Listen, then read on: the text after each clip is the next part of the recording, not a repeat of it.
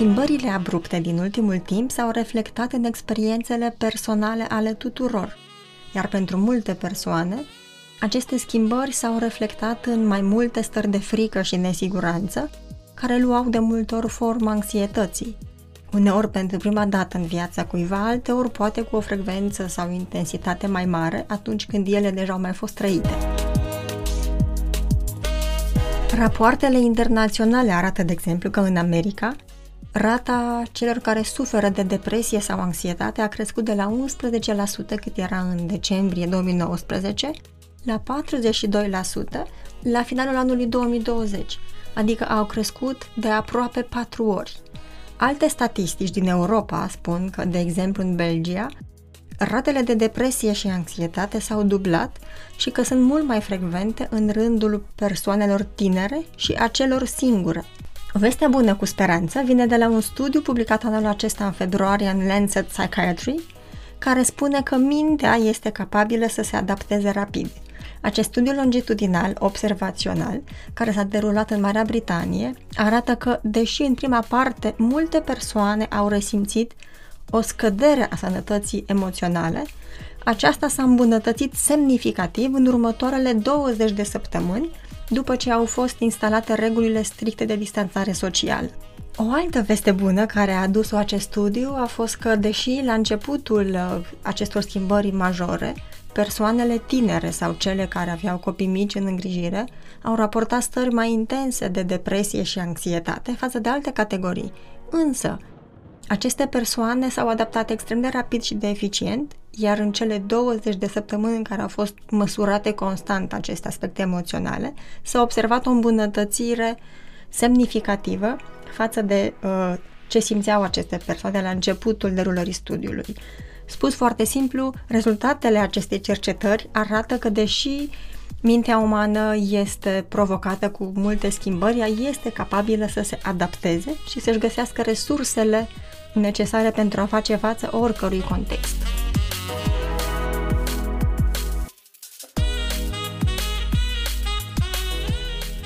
Salut și bine te regăsesc la Mind About You, un capitol din Mind Education Podcast.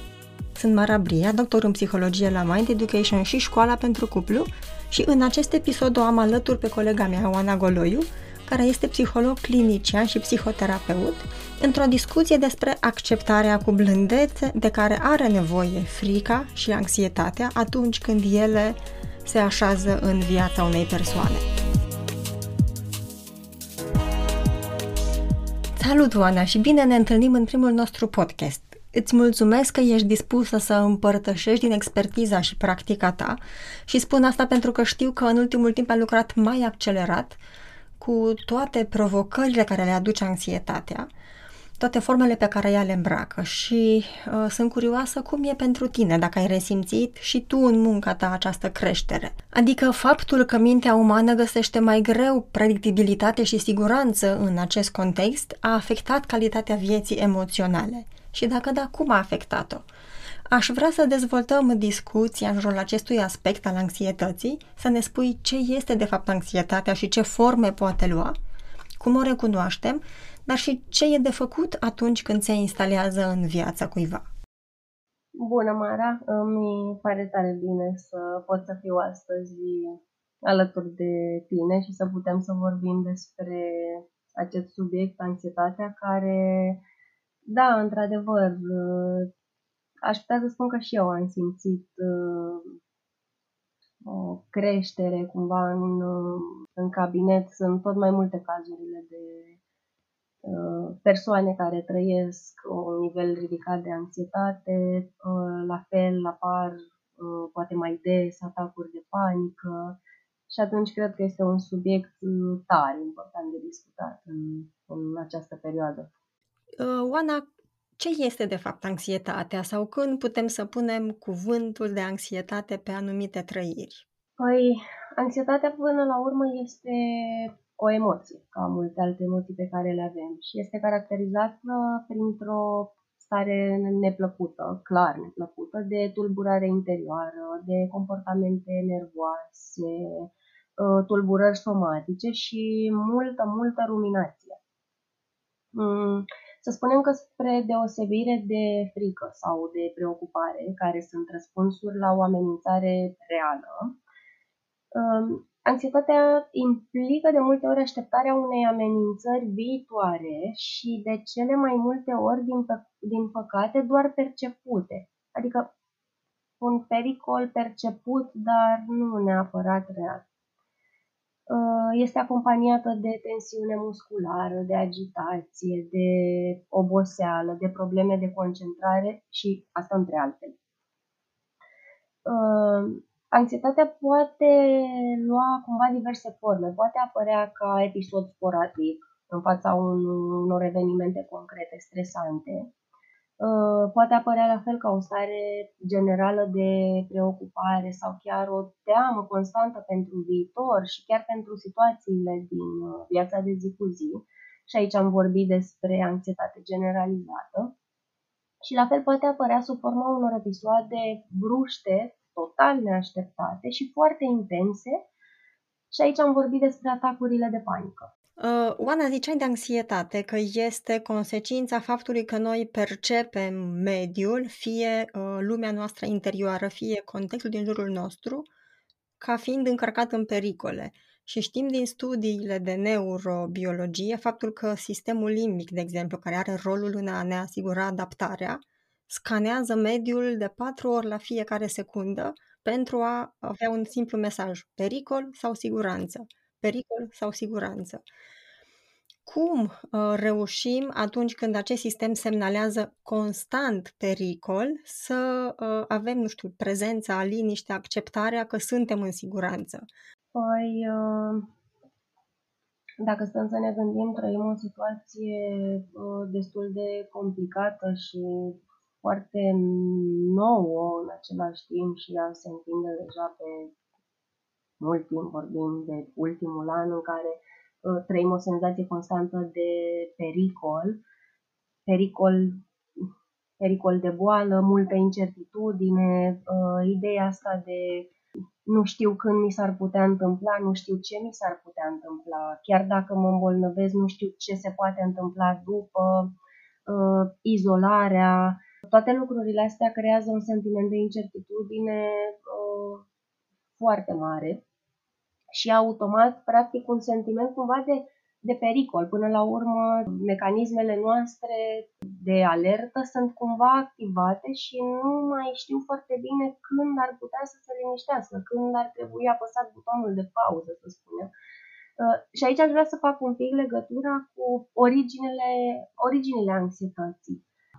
Dacă stăm să ne gândim ca toate celelalte emoții, anxietatea este o emoție adaptativă motiv pentru care ea s-a și conservat de-a lungul evoluției noastre.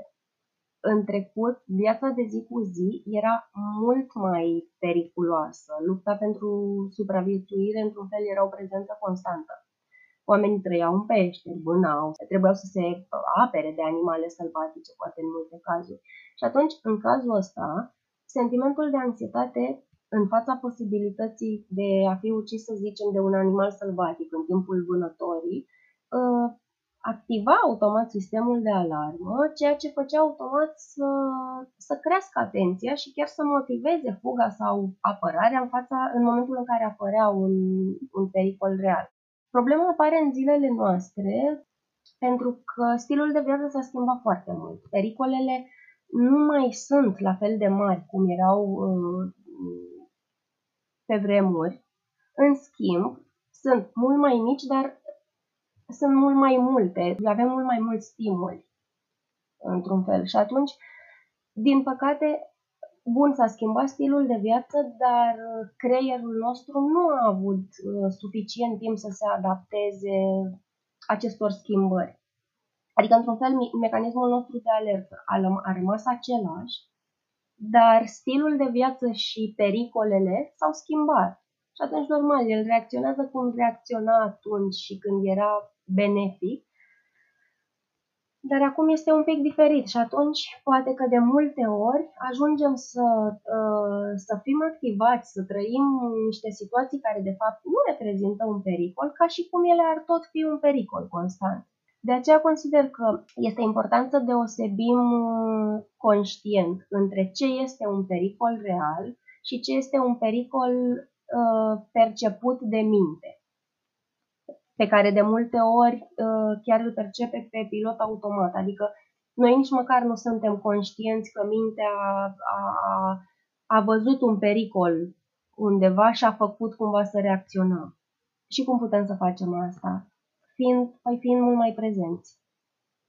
Adică mereu apare, dacă stăm să ne, să ne uităm, tot apare ideea asta de prezență. Hai să-mi dau seama, hai să identific la mine niște gânduri și hai să încerc să fiu cât mai conștient. Mm, nu știu, simt anxietate. Bun, hai să mă opresc puțin și să mă întreb, oare de ce simt anxietate acum? Ce s-a întâmplat? Care este gândul care vine lângă emoția asta cumva? Pentru că în, adresându-mi întrebările astea, s-ar putea să-mi dau seama că uh, trăiesc o anxietate foarte mare în fața unei situații care de fapt nu este atât de periculoasă pe cât mintea mea a interpretat. Oana, vorbeai despre anxietate uh, ca acea stare de alertă și vorbeai și de atacurile de panică, care sunt o formă a acestei anxietăți. Cum arată un atac de panică? Cum îl recunoaștem? Sau dacă avem experiența unor atacuri de panică, cum putem să ne dăm seama că e un atac de panică și nu, nu știu, afecțiuni biologice? De multe ori aud foarte des în cabinet ideea de păi am crezut că este un infart. Sau la fel mai aud de multe ori păi simțeam că mor, eram convins în momentul ăla că voi muri sau că voi nebuni, că îmi voi pierde mințile. Și atunci, da, cred că este foarte important, foarte bună întrebarea, cum avem nevoie să învățăm să recunoaștem un atac de, de panică. Și mi se pare important să învățăm să-l recunoaștem atât, atât când îl trăim noi, dar și când îl trăiește o persoană dragă nouă. Cât să putem să reacționăm cumva, să știm ce să facem în momentele alea. Sau măcar să, da, să știm să reacționăm până la urmă, să nu intrăm și noi în, în, în panică alături de el, pentru că nu-l vom ajuta. Uh, și atunci, uh, noi îl putem uh, simți sub uh, diferite forme și intensități. Deci nu toată lumea trăiește la fel un atac de panică, dar întotdeauna va fi cumva un amestec între mai multe sau mai puține din următoarele simptome și am să încerc să enumăr cât mai multe din ele pentru că sunt convinsă că ascultătorii noștri care poate vreodată au avut un atac de panică vor găsi în lista asta, uite, ăsta nu l-am simțit, dar ăsta da, uite și ăsta. Și atunci aș încerca să număr cât mai multe, cât să putem să oferim mai multe informație. Uh, în primul rând aș spune o senzație foarte puternică de agitație în tot corpul, care nu aș ști altfel cum să o descriu decât ca pe o agitație foarte puternică. La fel ne mai putem întâlni cu o criză de plâns, de râs sau poate chiar un amestec între ambele. Și este foarte ciudat să simți că plângi și râzi în același timp și agitația aia este foarte greu de dus, sperie foarte tare. Uh, la fel, uh, poate tremurat în tot corpul, transpirație, la fel un, un simptom destul de des întâlnit, hiperventilația. Adică uh, cumva supraoxigenez și încep să amețesc. La amețeala vine cu hiperventilația, parestezie sau asta ar însemna furnicăturile în extremități și nu mă refer când spun extremități doar poate la uh, mâini sau la picioare, ci maxilar, zona gâtului, poate chiar cap, la fel durere sau apăsare în piept. Și normal, dacă sunt atât de speriat, trăiesc multe din simptomele astea și mai adaug și durere în piept. Ar putea să, normal, să mă gândesc la un infart, de exemplu, și atunci să mă sperii și mai tare. Tahicardie, inima începe să bată foarte repede și puternic. Respirație rapidă. Nu pot să-mi controlez respirația dintr-o dată, nu mai respir normal, respir uh, ori foarte repede, ori trag foarte mult aer, La fel se pot întâlni bufeuri, senzația asta de, de rece și cald, de mi și cald, mi și rece și transpir, dar și simt că mi îngheață mm, corpul. Senzație de pierdere a controlului. Este foarte puternică senzația asta de pierdere, de pierdere a controlului când avem un atac de panică. De aici apare și teama asta despre care vorbeam și înainte de a înnebuni multă lume spune, mi-e teamă să nu cumva să o iau razna, simt, am crezut că nebunesc, nu e normal, nu pot să controlez nimic.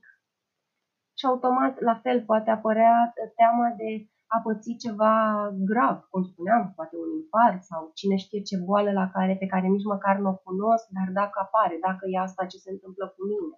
Și chiar teama de a muri.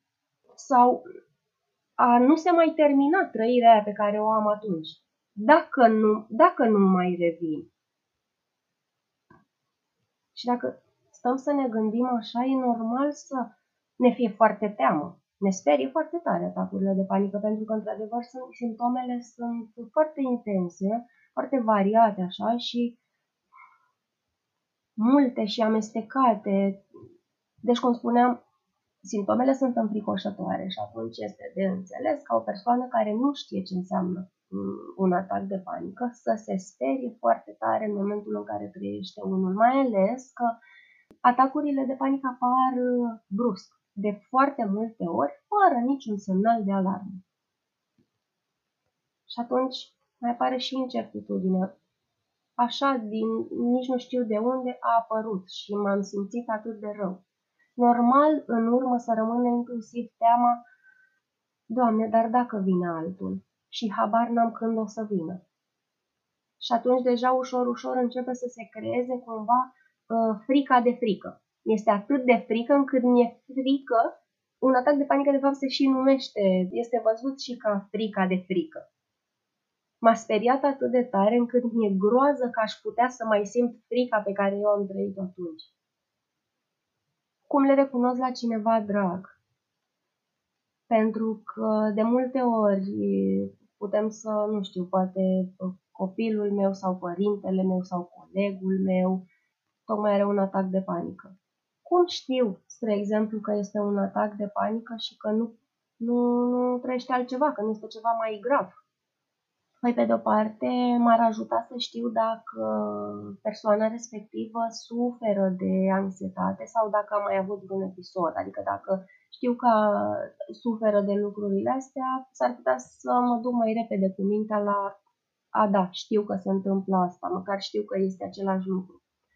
Și, pe de altă parte, iar mi se pare important să punctăm cumva simptomele care îl diferențiază de infart insist cu uh, ideea de infart pentru că apare foarte des. Adică cred că nu am întâlnit pe nimeni în cabinet care să fie avut un atac de panică și să nu fi mers cu gândul că de fapt ce trăiește este un infart. Și atunci de aia și insist pe ideea asta. Și atunci, niște simptome care le diferențiază. Păi, pe de o parte, chiar cantitatea de simptome. Sunt atât de multe și amestecate mult mai multe decât la un infarct, să spunem. Și mai variate cumva. E, dacă sunt așa multe și de toate felurile și amestecate, s-ar putea cel mai probabil să vorbim despre un atac de panică. La fel, agitația foarte mare. Mm, pentru că chiar dacă nu știm cum ar arăta agitația asta, în momentul în care o vedem sau o trăim chiar noi pe pielea noastră, o recunoaștem. Este este o, are ceva aparte, este ceva specific pentru atacul de panică, este agitație foarte mare. Uh, și la fel, panica și lipsa de control pe care o arată persoana în acele momente. Oana, din ce descrii tu, pare să fie o combinație încălcită între ce feste ne joacă mintea și corpul și cumva mintea și corpul devin parteneri în a accelera starea de nesiguranță. Ce poți să faci? Ce poți să faci atunci când ai un atac de panică, dar mai ales, poate mai important, ce poți să faci atunci când el a trecut și nu vrei să mai reapară? Sunt foarte curioasă din ce recomandări are terapia cognitiv-comportamentală și din practica ta, ce funcționează cel mai bine. Da, într-adevăr, este tare important. Poate că, nu știu, chiar dacă nu avem informația în momentul în care ni se întâmplă pentru prima dată, măcar să putem să, să primim informații pentru următoarele, cât să putem să le ducem uh, mult mai bine și la un dat să, să facem să scadă în intensitate și frecvență până când la un moment dat vor dispărea. Ce putem face? Atât în timpul unui atac de panică, dar foarte important și după, pentru a-i preveni cumva reapariția. Uh, păi în timpul lui, pe de o parte ce pot face eu dacă îl am? Ar fi important să îmi găsesc un loc cu ceva intimitate dacă pot, pentru că faptul că trec ceva atât de uh, ciudat cumva și mă mai simt și observat, văzut, am oameni în jur, practic mă simt în centrul atenției într-un moment atât de, care deja în sine mi este foarte greu, uh, s-ar putea să-mi provoace și mai multă anxietate. Și atunci, hai să încerc să-mi găsesc în momentele alea un loc, să mă retrag măcar într-un colț, dacă nu am mai multă uh, intimitate. La fel, să mă așez, dacă pot, dacă nu măcar să-mi găsesc un punct de sprijin. De ce spun asta? Pentru că spuneam mai înainte despre senzația de amețeală foarte posibil să nu leșin, dar simpla senzație de amețeală, dacă simt și că nu am un sprijin, automat o să-mi crească anxietatea și atunci să mă simt în siguranță măcar, măcar pe partea asta. Nu pic și dacă pic e în regulă, nu mă voi lovi. Apoi, la fel așa, niște trucuri interesante pe care eu le uh, cumva le recomand și am văzut că funcționează, chiar funcționează, să respir într-o pungă sau dacă nu am la îndemână o pungă, măcar să încerc să-mi controlez respirația. Pentru că instinctul va fi, cum spuneam și mai devreme, să respir mult des, ori să trag foarte mult aer, ori să respir mult mai des decât este normal. Și asta ce face? Practic cumva crește prea mult nivelul de oxigen și asta duce la uh, senzație de amețeală. Am nevoie să-mi controlez respirația ca să nu supraoxigenez și să nu amețesc. Cumva este destul de logic. La fel, un, un truc care am văzut că funcționează foarte bine este acela de a face gestul de zâmbet normal că va trebui să-l mențin forțat, adică voi face efectiv gestul de zâmbet cât de mult pot și voi încerca să-l mențin până când simt că încep să mă calmez măcar puțin, scade intensitatea agitației pe care o simt. De ce? Pentru că în felul ăsta îi voi transmite creierului meu mesajul că sunt relaxată. Creierul simte, uh, percepe mușchii zâmbetului activați și el știe că dacă mușchii uh, care controlează zâmbetul sunt activați, zâmbetul vine cu relaxare și scade nivelul de anxietate, începe să se calmeze într-un fel. Poate că sună un pic ciudat, dar dacă stăm să ne gândim creierul nostru, deși este cea mai minunată mașinărie pe care o cunoaștem, de multe ori este și tare ușor de păcălit. Și atunci e bine să știm cum în unele momente. Asta aș spune ce pot să fac eu dacă am un atac de panică. La fel mi se pare important să spunem aici și ce poți să faci tu dacă cineva drag are un atac de panică. Oferă-i confort, ajută-l să fie într-un loc mai intim, adică ce spuneam înainte că avem nevoie să facem noi, poate că nu putem pentru că am pierdut controlul. E, poți să faci tu dacă vezi că persoana din fața ta tocmai a pierdut controlul. La fel, oferă-i sprijinul la fizic despre care vorbeam. Ține-l de mână, vorbește cu el, cere-i să se uite în ochii tăi, este un mod de a-l menține prezent. Ă, zâmbește-i, pentru că asta îl va liniști. Amintește-i că este doar un atac de panică și că deși îl trăiește atât de intens, va trece, ă, este în siguranță chiar dacă atunci nu se simte în siguranță. Are nevoie ca cineva din exterior cumva să-i amintească uh, lucrurile astea, că de fapt este în siguranță să și nu doar să-i le amintească cu un mesaj verbal, ci cum spuneam, cu ajută-l să fie prezent, zâmbește lucrurile astea transmit calm. și după, uh, un pic ce putem să facem după ce am trăit un, uh, un atac de panică. Pentru că, în mod normal, cum spuneam și mai devreme, dacă am trăit un, un atac de panică, mai ales dacă ne-a luat total pe nepregătite, va apărea, va începe să fie foarte prezentă teama asta de când va fi următorul. Și atunci este bine să facem câteva lucruri care să ne ajute într-un fel să prevenim. Poate că cel mai important lucru cere ajutor. Terapia ajută și mult. De ce ajută? În primul rând, ce înseamnă? Vei înțelege mai bine ce înseamnă atacul de panică, ce înseamnă anxietatea, vei vedea mai clare simptomele cât în moment, așa încât în momentul în care le trăiești să-ți poți aminti, da, pot să mă liniștesc pentru că țin minte că uh, am învățat că astea sunt simptomele. Deci pot să-mi spun că da, este un atac de panică, măcar știu ce se întâmplă cu mine. Și atunci informația este foarte importantă. La fel în terapie, vei învăța să-ți validezi emoțiile, pentru că de multe ori atacurile de panică vin tocmai din, uh, uh dintr-o invalidare emoțională, dacă sunt, poate ca mecanism de apărare, să spunem, am învățat să fiu o persoană foarte rațională. Asta înseamnă că am învățat să-mi blochez tare bine emoțiile. Faptul că le neg, că nu le las să iasă, că nu sunt în contact cu ele, nu înseamnă că ele nu există. Înseamnă doar că se acumulează și că la un moment dat sărăcuțele și ele vor să iasă. Și câteodată, uite, ies așa. Și atunci mai bine să învăț să le validez, să le cunosc, să fiu în contact cu ele, cât să nu trebuiască să iasă atât de, sub o formă atât de bruscă și inconfortabilă. Alt lucru pe care îl vom lucra în terapie și ne va ajuta enorm, gândurile noastre iraționale. Vei învăța să le, să le identifici, vei învăța să lucrezi cu ele, să le schimbi cu altele mult mai raționale, vei înțelege de unde vin, de ce se întâmplă asta, la fel, în terapie vei învăța să te confrunți cu emoțiile tale neplăcute fără să le ascunzi într-un sertar sub cheie, pentru că, până la urmă, toate lucrurile astea, toate adunate, reprezintă o formă de prevenție. Ce înseamnă toate lucrurile astea? Păi înseamnă să, să fiu în contact cu mine, cu mintea mea, cu corpul meu. Câteodată va fi nevoie și de medicație, dar doar în anumite cazuri. Nu fiecare persoană care a trecut printr-un atac de panică sau mai multe va avea nevoie de medicație.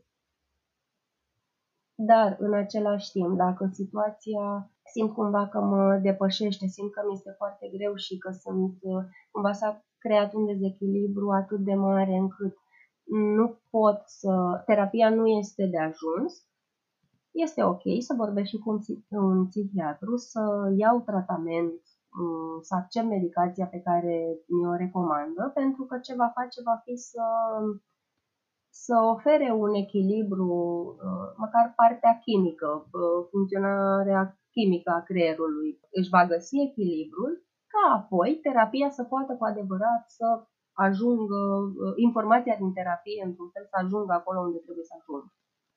Mi se pare important uh, să adaug faptul că, deși atunci când am un atac de panică, uh, am senzația că voi muri sau că voi păți ceva grav sau că voi nebuni, nu voi păți niciodată nimic. Adaug lucrul ăsta pentru că la fel m-am întâlnit, cred că de fiecare dată uh, cu întrebarea asta în, în cabinet, în momentul în care o persoană a venit cu atacul de panică. Există riscul să pățesc ceva? Nu. Nu voi păți, nu voi muri niciodată dintr-un atac de panică și nici nu voi înnebuni, deși senzația este că da și este foarte puternică. Și dacă, cu atât mai mult dacă îl, cumva dacă îl accept și îi pierd teama, va începe să îi scadă intensitatea, să îi scadă frecvența și ușor, ușor să dispară. Se vindecă. În majoritatea cazurilor, după câteva sesiuni de terapie, deja încep să se vadă progresele. Deja apar, dar mult mai rar, deja dacă apar, sunt mult mai puțin intense. Haideți să luăm ca pe ceva mult mai, poate mai normal decât putem să ne imaginăm. Și să acceptăm când ni se întâmplă să cerem ajutor. Oana, o întrebare mai specifică atunci când o persoană trăiește un atac de panică. Ajută ca cei din jur să îi spună nu e nimic grav, nu te speria, nu ai de ce să te simți în pericol sau mesaje de genul o să fie totul bine, nu te speria, va trece repede. Astfel de mesaje ajută persoana care trăiește acea experiență să se liniștească și să-și reia sentimentul de siguranță? Nu, nu ajută. Este adevărat că în momentul în care facem asta, o facem în ideea de a ajuta. Dar uh, nu facem decât să îi invalidăm celui care trăiește ce trăiește, să-i, să invalidăm trăirea și practic să-i adăugăm suferință și anxietate pentru că este, e, ă, cel care trăiește un atac de panică ă, este primul care suferă și care și-ar dori să, să nu-l trăiască. Și atunci faptul că îi spun cuiva care trăiește o suferință și o frică atât de mare, faptul că îi spun nu e nimic, nu face decât să-i mărească suferința, pentru că este, pentru el este o frică reală că va muri sau că va înnebuni. Este o agitație extraordinar de mare, este o foarte mare suferință. Ce are nevoie o persoană care trăiește un atac de panică este să îi se înțeleagă suferința, să nu fie judecată și să mai degrabă să îi se reamintească Uh, nevoia de, de a mă simți în siguranță în momentul în care simt orice, mai puțin siguranță. Oana, îți mulțumesc tare mult pentru această hartă a anxietății care ia forma atacurilor de panică. Dacă ai un gând de final, o recomandare practică, ce ar avea nevoie să audă o persoană care trăiește atacuri de panică? Ce ea îi transmite? I-aș transmite cumva dacă aș putea să transmit sprijin și înțelegere. Uh, este și ideea că nu este nimic în neregulă dacă trăiești un atac de panică. Este o reacție normală. Foarte multă lume are perioade în viață în care măcar o dată trăiește un atac de panică. Practic, un atac de panică înseamnă frică, și atunci cu puțin ajutor și cu informație, frica aia scade și atunci atacul de panică și el începe ușor, ușor să dispară. Oana, îți mulțumesc foarte mult pentru, pentru această disponibilitate de a vorbi cu blândețe despre momente de extremă nesiguranță și anxietate. Îți mulțumesc mult! Și eu îți mulțumesc, Mara, pentru invitație. Podcasturile Mind Education sunt o declarație a misiunii în care credem noi, cei de la Mind Education, și anume să contribuim la o lume mai bună, mai echilibrată mental și emoțional. Îți mulțumesc că ne ești alături și te invit să urmărești și celelalte podcasturi din seriile Mind About You, Mind About Love, Mind About Collaboration și Mind About Communities pe site-ul mindeducation.ro pe canalul de YouTube cu același nume Mind Education, dar și pe principalele aplicații care găzduiesc podcasturi, cum ar fi Spotify, Apple Podcasts, Anchor, Google Podcasts, Breaker, Overcast și altele.